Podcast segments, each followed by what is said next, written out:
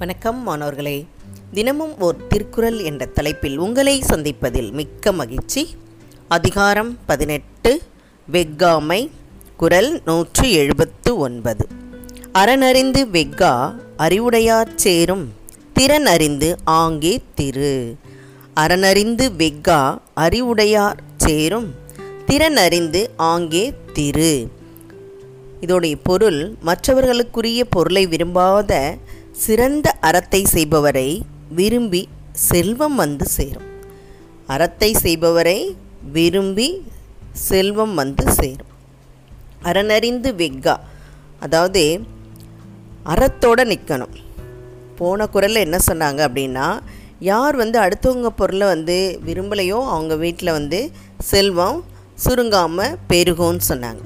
இந்த குரலில் என்ன சொல்கிறாங்கன்னா அறிவுடையவர்கள் அரணை அரணோடு நிற்கக்கூடிய அறிவுடையவர்கள் ஆய்ந்து தெளிந்து கற்ற அறிவுடையவர்கள் அடுத்தவர்களுடைய பொருளை விரும்பலைன்னா அவர்கள் வீட்டில் திருமகள் வருவாளாம். அவர்கள் வீட்டில் திருமகள் வருவாள். அந்த திருமகள் என்ன செய்வா அப்படின்னு கேட்டால் பொருள்களை நமக்கு அதாவது செல்வத்தை நமக்கு அதிகமாக வழங்குவாள். செல்வத்தை அதிகமாக வழங்குவாள். அந்த வீட்டில் தான் செல்வம் சேருமா?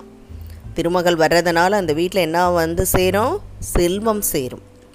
அப்போ இதில் என்ன சொல்லியிருக்காங்க அப்படின்னா நல்ல அறத்தோடு நிற்கக்கூடியவர்கள் கற்றவர்கள் ஆய்ந்து தெளிந்த அறிவுடையவர்கள் அடுத்தவர்கள் பொருளை விரும்பவில்லை என்றால் அவர்கள் வீட்டில் திருமகள் தானாக வந்து செல்வத்தை சேர்ப்பாள் அப்படின்னு சொல்கிறாங்க இப்போது ஒரு வயசான பாட்டி இருக்காங்க. அவங்க வந்து தன்னுடைய பிள்ளைகள்லாம் அடித்து அவங்கள விரட்டிடுறாங்க. வீட்டை விட்டே விரட்டுறாங்க. அப்போ அவங்க வந்து அப்படியே வருத்தத்தோடு சாலையில் வராங்க.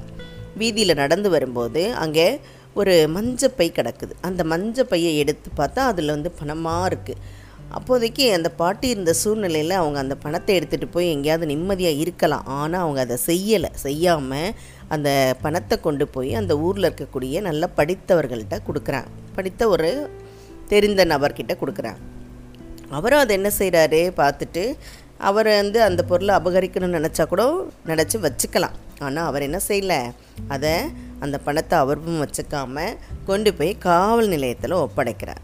அப்போ இந்த மாதிரி அறத்தோடு நிற்கிறவங்க இவங்கெல்லாம் தான் வந்து அறத்தோடு நிற்கக்கூடியவர்கள்.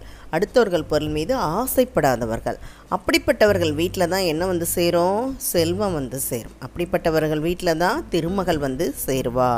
அப்படின்னு சொல்கிறாங்க அதனால் நாமும் இந்த குரல் வழி நின்று வாழ்வோம் என்று கூறி உங்களிடமிருந்து விடைபெறுகின்றேன். இதை வழங்கியவர்கள் ஐடிடி திருப்பத்தூர் மற்றும் இரா வனிதா தமிழாசிரியை காரைக்குடி. நன்றி நன்றி மாணவர்களே நன்றி.